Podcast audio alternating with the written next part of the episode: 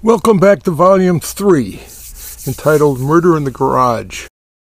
By now, if you've stayed with us for both the first two volumes, you probably wonder how unimaginative I possibly could be when Shard in the second volume discovered the murdered victim in his garage, and now suddenly I've got another murder in the garage. To be honest, this one has kind of a neat background. It arises from an actual murder. My uncle was murdered in 1949 in upstate New York, and his body was discovered in his pickup truck parked in a summer home's garage. In the summer home at Christmas holiday season, the summer home had been closed for three or four months. The question was, and it was never answered to my satisfaction, was the garage locked from the outside or not? It never said in the newspapers, and I asked my aunt numerous times, and she would never answer. She never said no, she never said yes, she wouldn't answer. If, of course, it was locked from the outside, it was murder. If it were locked from the inside, or not locked at all, then it quite possibly could have been uh, suicide. In any event, the case was never solved. The rest of this volume has absolutely nothing to do with that murder. The, the murder victim in this uh, volume uh, had a much different life than my Uncle George. But the important thing is, in my volume here that you're going to listen to, Shard solves Uncle George's murder, and he does it using a thousand year old medieval Scandinavian manuscripts spoken to him by Johnson. So, let's get going. It's volume three, Murder in the Garage, and the first chapter is entitled Murder Setting, and this is where we meet the corpse. We meet Skabinski and Patsy his gender confusing dog. Doc Fox is in fine fettle as usual. The Kaiser hates a dead political contributor. And King Harold weighs in. This has to be the worst Christmas Eve of my life, Stephen Harkness said aloud to himself at one o'clock in the morning as he drove his white SUV down Leiden, New York's back roads. He thought about his women problems, more screwed up than ever over his long, tangled romantic career. He wondered how many men hated their wives. He realized that he hated Gloria for years, really hated her, and she knew it. But he didn't love Deborah much either. Oh, she was cute enough, he thought, and terrific in bed, but he wanted something more. Gloria had to choose Christmas Eve to demand that he break up with Deborah. She said that if he didn't do it tonight, she'd divorce him and take every cent he owned. It wasn't like he didn't have enough financial problems already. He was keeping the two most expensive women in the state. He was paying for their houses and now the condo Gloria had bought when she moved out on him. The truth was, he realized, he'd like to dump them both. At the country club's holiday cocktail party, he'd eyed Nancy Teeter in that light green sheath that left little to his imagination. Too bad she was married, he thought. But then uh, that might be a good thing, too. She wouldn't nag him to get divorced or marry her. Married women were much more safer. He thought maybe he ought to look at this strictly as a business proposition. Who would cost more to get rid of? Gloria? Deborah? Definitely Gloria, he knew. But he'd have to go through the public humiliation of the proceedings that would cost him face in the town that he practically owned. And then there were those damn grasping lawyers who'd take more of his money than Gloria. Deborah, on the other hand, would be easier and cost a lot less. Maybe give her the house, the Lincoln, and the jewelry he'd bought her over the years, send her off and tell her to have a good life. But then he'd be stuck with the woman he hated rather than the one he liked, at least a little. Jesus, what a choice. The problem, he decided, was that nobody understood him. He was lonely. Nobody loved him. Least of all his wastrel son Harold. If he were younger, he thought he'd find some young thing and make another son, one who would appreciate him. Nobody seemed to understand that he never wanted all the responsibilities that were killing him. He didn't ask to inherit the paper mill. He didn't want to be responsible for the livelihoods of 20% of the town's workers. He didn't want to sit on every board in town. He didn't want to be the deep pockets for every two bit charity in the county. No wonder he felt tired all the time. Nobody could enjoy life with the mill thing hung around his neck. That place gave him more problems than women did. The company was too small to compete much longer with the giants in the business. His only course would be to merge with a bigger paper firm. God, but his attempts to do so were disasters, he thought. Nobody wanted a merger. They wanted to swallow him like a whale, one with huge, jagged teeth. He couldn't even get his own managers and union leader to back him on the one merger idea. They were all too scared of their jobs. It didn't help that his company books were a mess, probably criminally so, and he couldn't open them for anybody's examination. He had to fire his treasurer, he thought, but that would make his job even tougher. The phony books, at least, claimed the mill was still profitable. Real ones might not, and then the whales would just chew his company up and not even bother to swallow it. To top it off, the lousy run of luck at the crap tables had cost him a $100,000 and it was a backbreaker. It wouldn't have been quite so bad if he'd had the money, he rationalized. But having to give Charbonneau his chit for the, for the money really hurt. He didn't think the gambler would sick his goons on him any time soon for payment. He was too important. It was being beholden to the fat bastard that really hurt. He turned off the driveway and said to nobody, I have to end all this, one way or the other, tonight. Monday, five days later. Lieutenant Thomas Shard, the 40 year old chief of the Mohawk County Sheriff's Department detectives, settled his six foot plus frame into his favorite chair and contemplated with pleasure the nearly four fingers of Highland Park single malt, the perfect antidote, he thought, for a cold winter night in upstate New York. The whiskey prompted an irresistible urge to smoke. He went out to the kitchen where he opened up the vanilla wafer box and shook out an unfiltered camel. He'd been trying to quit for four years, ever since his live in girlfriend Hope, who had tried to get him to stop, suddenly left him for a drug salesman a guy who didn't even have Shard's dark curly hair and inviting blue eyes. Shard had quit carrying a pack around with him when he and Hope were together, but he had secreted emergency cigarettes in places he frequented. Later he found he couldn't break the habit of hiding them either. The phone distracted him from thoughts of Hope and his addictions. Lieutenant Shard. Neil, Lieutenant. Do you work the desk 24 hours a day, Neil? No, sir, but I have a body for you. Route 28 in the camp's garage. Who found him? A local who lives in the woods and watches the camp in the winter. Any ID on the body? No, sir. Okay, call Johnson and Periwinkle and tell them to meet me at the office. Where's the camp? Guy at the grocery store in Black Lake said about a mile north of his place. Got it. Oh, yeah. Rouse Doc Fox out and send him up there, too. Got to confirm that, that the corpse is dead. Put some cotton in your ears when you call him. He isn't going to be happy. Thirty minutes later, Shard pulled up next to a dilapidated pickup truck in which a man and his dog sat with the motor running to keep warm. When the dog spotted Shard, he yapped and clawed at the window. Shard prudently approached the other side and said to the driver, He's one protective dog. She's a girl. Name's Patsy. And you are? John Skabinski. Where you live, John? Head of Black Lake. You find the car in there? Yep. When? About an hour ago. Did you touch anything? Skabinski frowned. How'd you think I got the door open? That's not what I mean. Did you touch the body or anything inside the car? Why would I? Been hunting for sixty years. I know if something's dead. I'm sure you do, Shard said as he shone his flashlight across the barely perceptible tire tracks that led into the garage. You spotted those? You've got good eyes, John. Yep, Patsy snarled as if to emphasize Skabinski's assertion. I'd like you to stay a few minutes to talk to my deputy. Shard stepped into Skabinski's footprints that led up to the garage. He liked a few minutes alone with his victims. He wanted to take in the scene, to sense the mood around the body. He noticed, for example, that the SUV had been recently washed. Whoever owned it was fastidious. He walked to the driver's side and tried to see through the tinted windows. Because the driver's door was closed, he realized that Skabinski was a careful, perhaps compulsive man. Shard opened the door gingerly so as not to disturb death and leaned in to look at the man slumped over the steering wheel. He appeared to be in his fifties, well dressed in gray wool herringbone sport coat, white shirt and tie, none of which were must.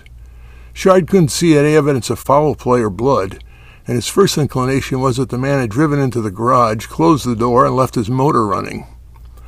Such stupidity was unheard of in the North Country. Every year somebody drank a bellyful and tried to sleep it off in his garage. He'd never understood the compulsion, although he suspected it was probably the same impulse that prompted drunks to snooze on railroad tracks. His speculations ended when he noticed that the key was in the off position. Dead men didn't turn off motors, he thought. His sergeant, Newt Johnson, brought him back to reality. What have we got here, boss? A middle aged man who appears to have died a neat, tidy death. See if you recognize him. I can't because I can't see his face. As Johnson leaned in, Sergeant Sharon Periwinkle came into the garage. Boss, why do we always get these calls in the middle of the night when it's colder than the proverbial well digger's elbows? Seems that way, doesn't it? I don't think I know this guy either, boss, Johnson said. I can't see his face without touching him, but he looks pretty prosperous. He sure kept his car clean. It's as neat as a pin in there. Shard hated cliches, even his own. A SUNY Albany English professor had soured them on them years ago. Shard didn't rise to Johnson's provocation. Take a look, Periwinkle. I know you've only been back here five or six months, but you might know him. Johnson, the guy who found the body, John Skabinski, is out there in his truck. See what he knows. Watch that dog. She's possessive, and it's a bitch. Skabinski seemed touchy about that. Get his address and let him go. Periwinkle withdrew her head from the car and said, I don't know him, boss, but he dresses well. He didn't buy that coat here in Leiden. Did you see what killed him? Nope, the car's as neat as a pin. Much neater than mine.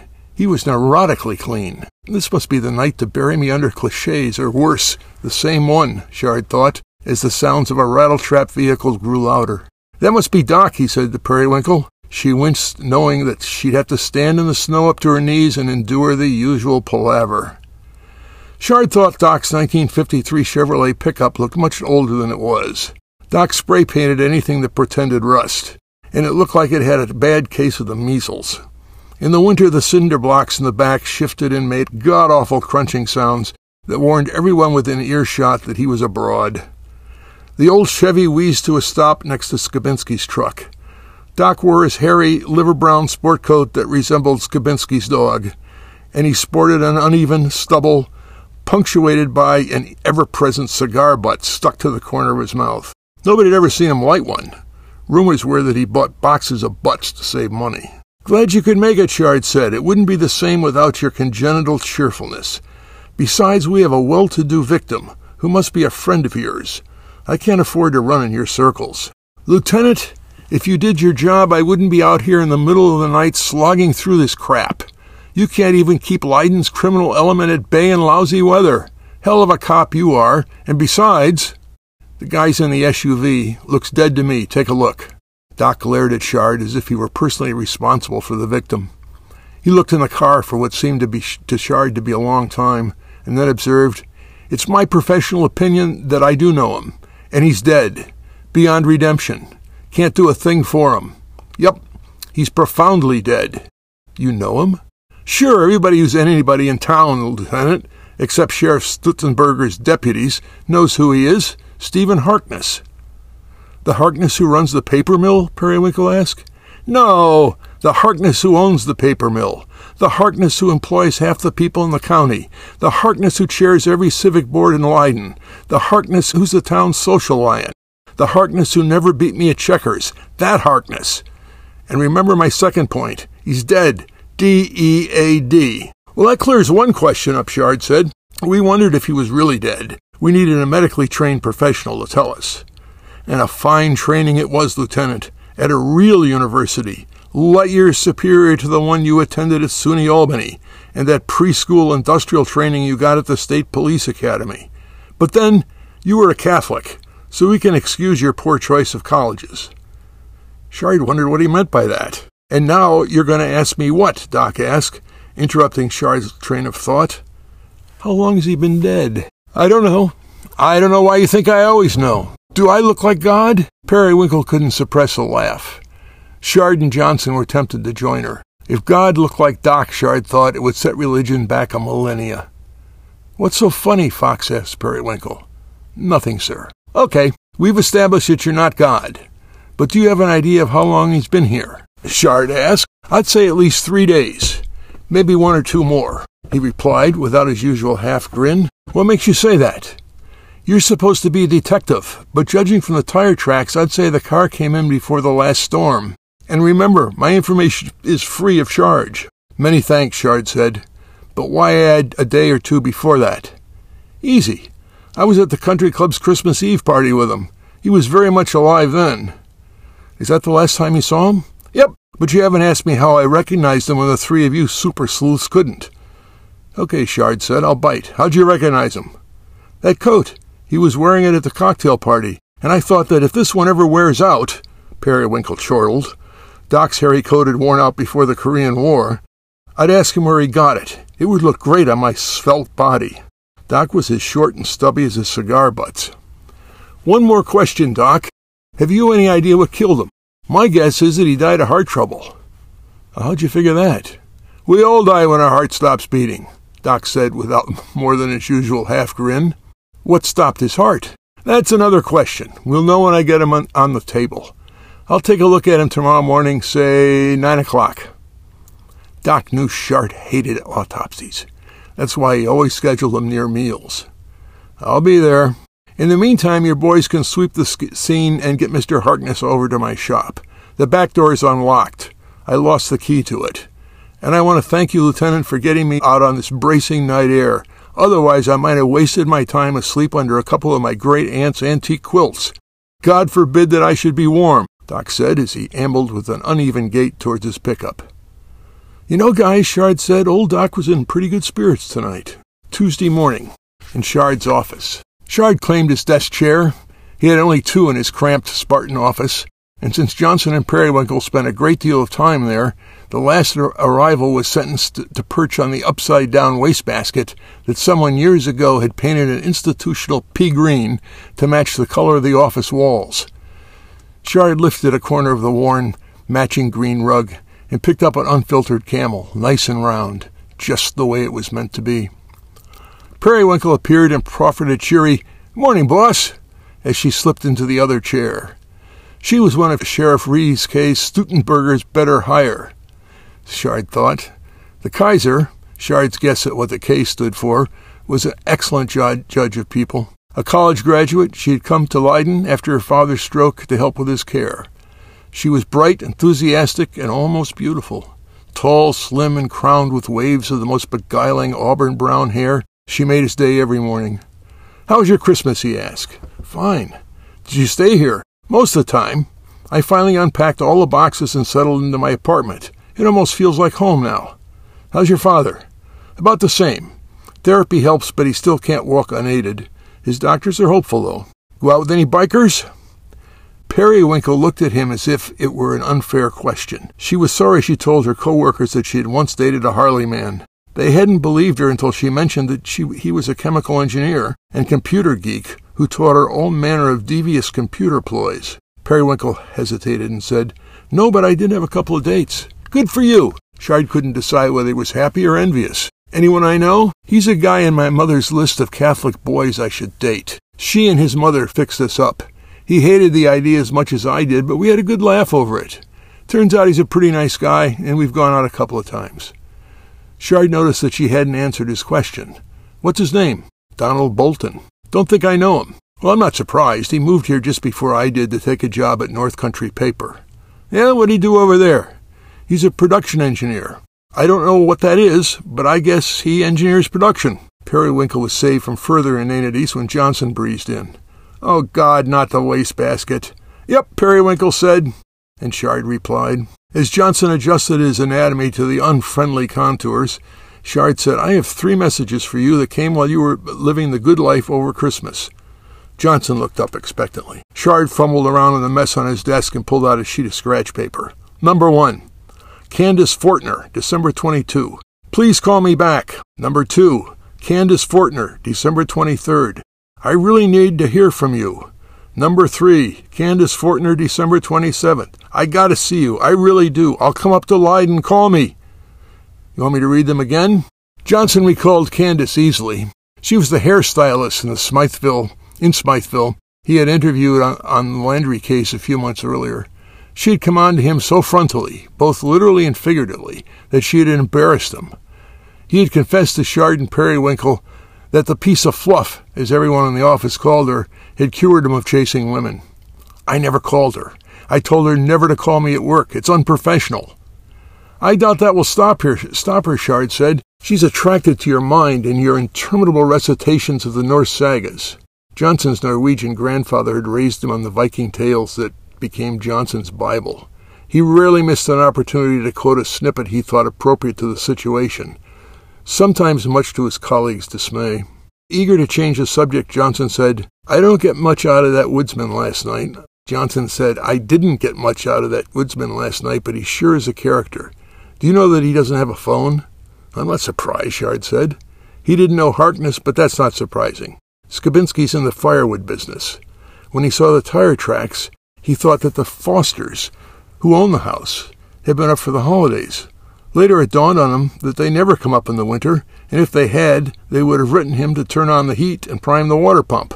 So he decided to check. It's odd that he didn't seem shocked when he found the body. He's been hunting all his life. He's used to death, Shard said. Yeah, but dead people? Look, guys, Shard said, I've got to go over to Doc's to watch him carve up Harkness. I'm already late. I want you two to hit the street to see what you can find out about Mr. Harkness. But be discreet. He was a powerful man. I'll see you back here a little later. To fortify himself, Shard crossed over to the cast iron street lamp in front of Zwitter's appliances and brushed the snow away from its base. He unscrewed the nut on the service door near the bottom, pulled out a plastic bag, and took out a camel. Although Lady took his time, at least Doc never dawdled over his autopsies. He went in, found what he was looking for, and got out. Nevertheless, Shard hated to watch Doc disassemble bodies.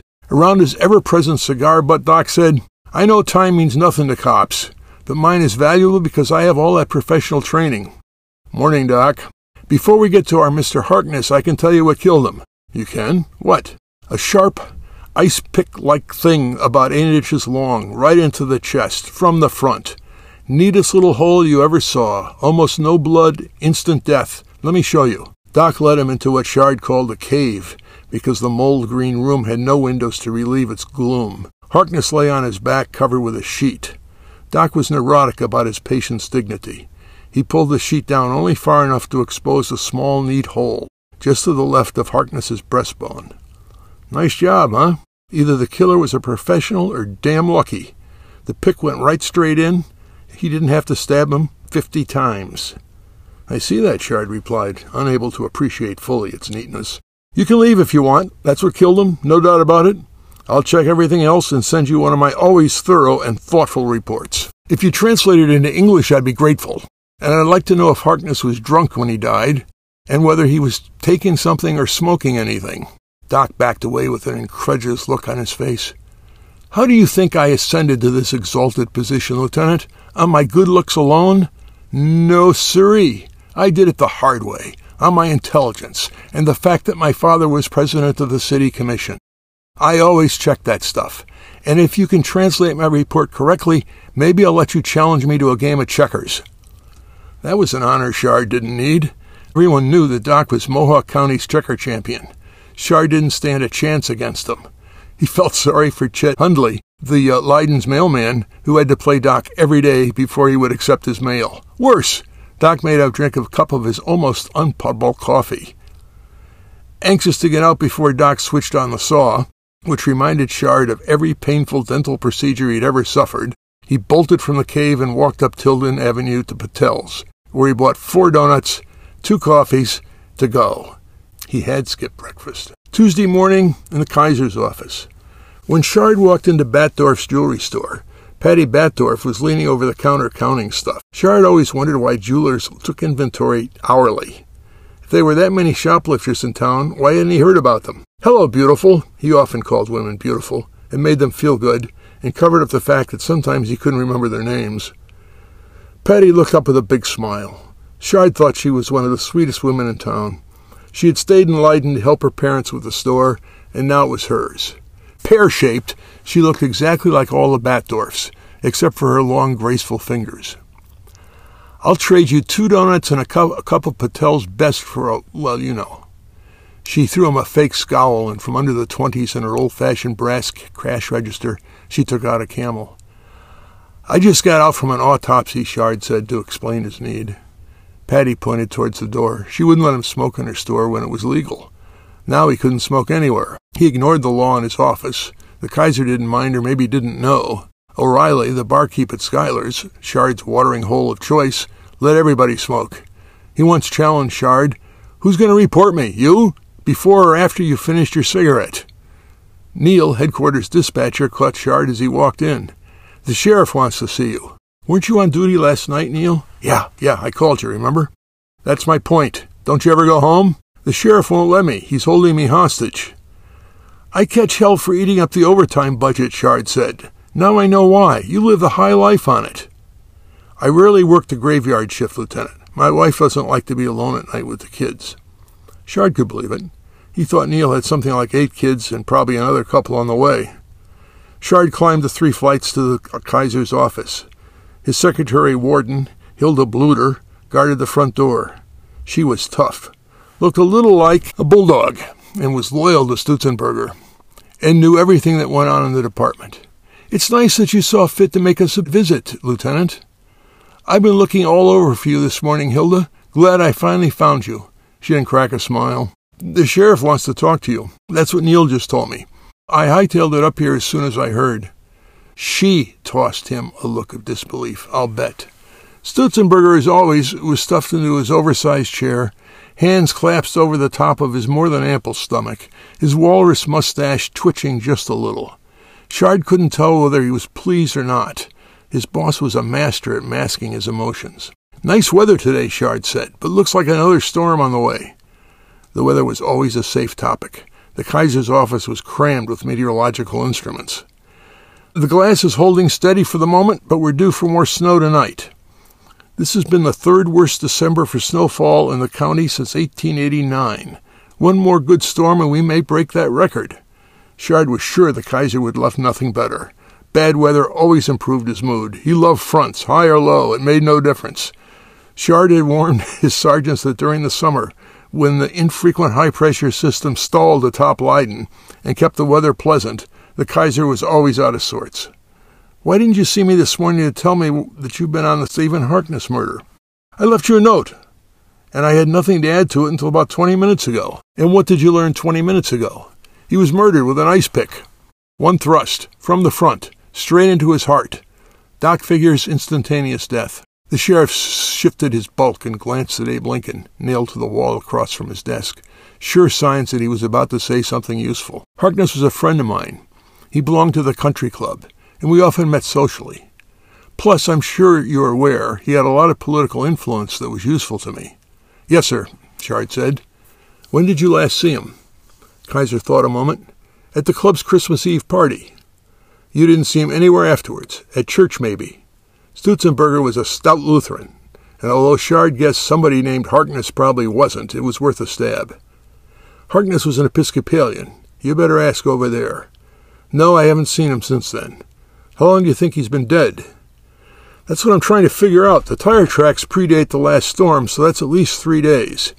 You and Doc haven't seen him since Christmas Eve, so if he died that night, it would add another two days.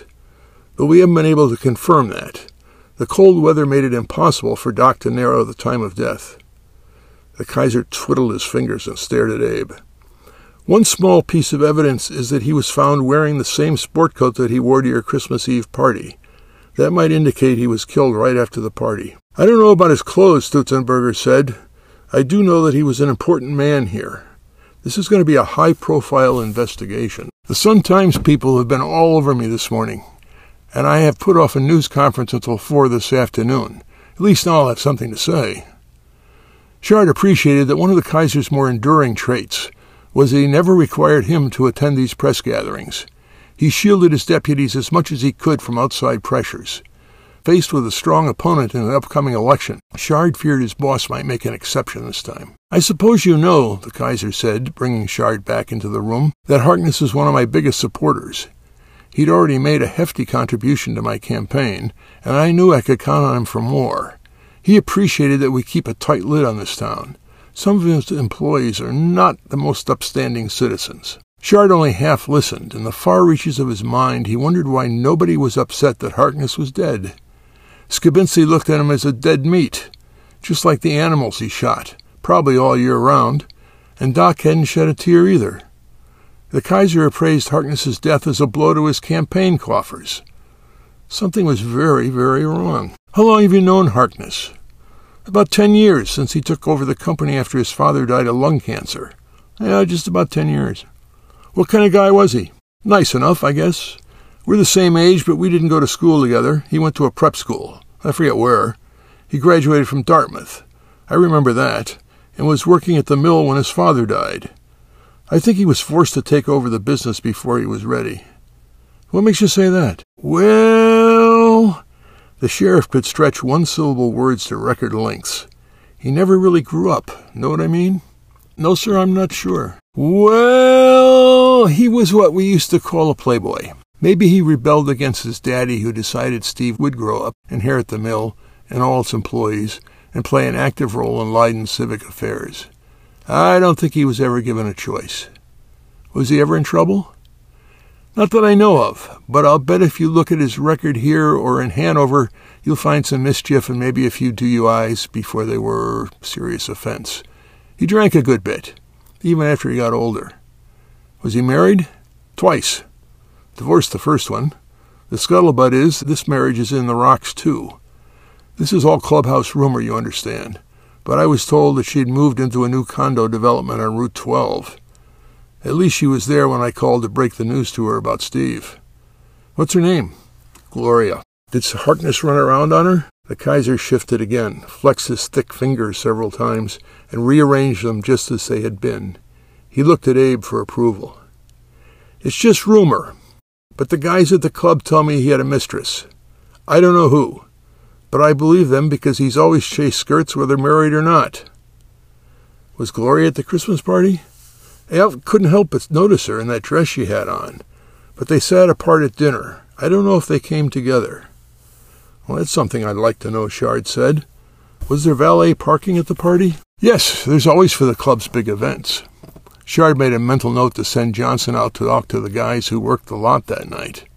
What about Harkness's kids? He had only one, Harold. Harold? Geez, Johnson will love that. Do you have any idea how many Harolds and Harolds infest the Norse Sagas? And he knows every one of them. That's all we hear about until we solve this thing. Then solve it fast, Stutzenberger grinned under his lip bush. Does Harold inherit the whole shebang then? Shard asked. I presume that Harkness wrote Gloria out of his will. We'll have to check on that. I hope the kid doesn't. He's a bad one. His father just played around. Harold works at being a ne'er-do-well. How so? Harkness never said much to me about him, but I know he ran Harold through every prep school in New England, and he washed out of them all. He must have graduated somewhere, though, because Harkness got him in his alma mater. I don't think the kid stayed a semester. If you can't last a couple of years raising hell up there in the woods, you're a bad seed. Every time Harkness mentioned him, he prefaced it with, Harold called to tell me that he was in some place like Bermuda or Hong Kong or Nepal or Monte Carlo, anywhere life was fast and far away from his father and his mill. Harold's somewhere in his mid twenties, and if he inherits the company, I predict he'll bankrupt it in 24 hours. Is the mill profitable? As far as I know, Harkness said that the newsprint prices have never been higher. I took that as an indication all was well. Why? Have you heard that they're in trouble? I'll be the last to hear, Shard said, but if Harkness was, he might have done something stupid and run afoul of some dangerous folks. I haven't a scrap of evidence for that, but people don't kill Leyden's leading citizen for no reason. The murderer didn't even take his Rolex. Tuesday noon. Shard's office. Shard's stomach reminded him that he'd missed lunch, and he found it odd that Stutzenberger hadn't mentioned food. He must be really worried, Shard thought. He raised his office curtain and squeezed gently along the hem until a camel appeared at the end. Johnson strolled in and dropped into the other chair. Before you tell me that you found nothing out about Harkness, I want to bounce something off you, Shard said. Sure, boss. Harkness was murdered, right? Yeah. Somebody stuck an ice pick in him, in case you haven't heard. No, I haven't, he paused. That reminds me of the story in King Harold's saga, when Harold was bragging about his magic banner, his standard, that he called Land Waster. Can't this wait? No, no, no, no. He bragged about it to Sven while they were drinking. But Harold didn't trust Sven, so he put a log in his bed and slept somewhere else. That night, Sven rode over to Harold's boat and sank a battle axe into what he thought was Harold's head and fled. What does this have to do with paper mills and ice picks? Don't you see? No. Explain it for us non Norwegian morons. What's the source of Harkness's power? Why is he so important? Why is it the press all over this case? It's his paper company. It's his magic banner.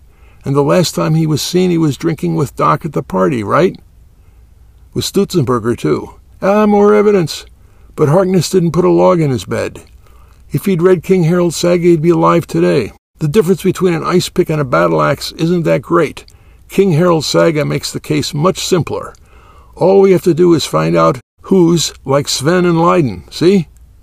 Johnson sat back with a self satisfied smile. Before you regurgitate another saga to explain your last one, let me go back to before Sven so rudely interrupted me. It's the ice pick. He didn't stick it in himself. Therefore, someone else did. If he killed him in a garage, how did he get away? There's only one set of tracks. But if Harkness was killed, say, in a country club parking lot, how did the killer get the body to the garage? Either case, he'd have to have two cars, hence two people. You see the problem? Sure, boss. And the answer is? Beats the hell out of me. I hadn't thought about that. Neither have I, Shard said. It just occurred to me on the stairs. But because I worry about your mental athleticism, I'll let you think about it, okay? I always favor becoming more mentally athletic. Ah! So the first exercise is how would you find out how the killer or killers managed it? Johnson wondered, why does he do this to me? He's already thought it through. It would be easier if he just told me. I hear your Nordic mental gears clanking, my Bemidji man. Tell you what, I won't say a word until I finish the cigarette. All you'll hear is the sound of my stomach growling for a plate of Miss Olendowski's hash or beans and franks. Johnson stared at his feet as if he just discovered he had a pair. Then he looked up into Shard's deep blue eyes. I do exactly what the Norwegians. Shard's countenance drooped towards his rumbling body. Not the damn dead Norwegians again. Listen, every winter the king sent their herdsmen north to collect tribute from the Lapps, who weren't stupid. They knew the Vikings were coming and ran away. The Norwegians hired Lapp trackers to hunt down their taxable lieges. I'd do the same thing. Good idea. Leiden is chock full of Lapp trackers. And while on the subject, I didn't know you were so sensitive, or should I say racist. What? Nobody calls them Lapps anymore, not even the Scandinavian guidebooks. They don't like it. They're Sami. You've got to get current, but go on. The mountain man's a tracker. I'd take him over to the garage to see if he finds anything. Brilliant, my boy. Really, get out there and have Skandowski, Skabinski, whatever. Do it this afternoon. I have it direct from the Kaiser that we will get more snow tonight. Even Skorboski won't be able to find anything. And take the department's camera with you. We want proof of tracks. Scoot! Skabinski. He's probably Polish. Well, for sure he ain't Norwegian, Shard said as he motioned Johnson towards the door. Oh, yeah, when you get back, stop at the country club and find out who parked cars at his Christmas Eve party. If any of the guys are there, ask them if Harkness and his wife came or left together. I need times for both of them. Right, boss. And Johnson, ignore the women in the bar. They're all related to Candace. The Norseman glowered as he left.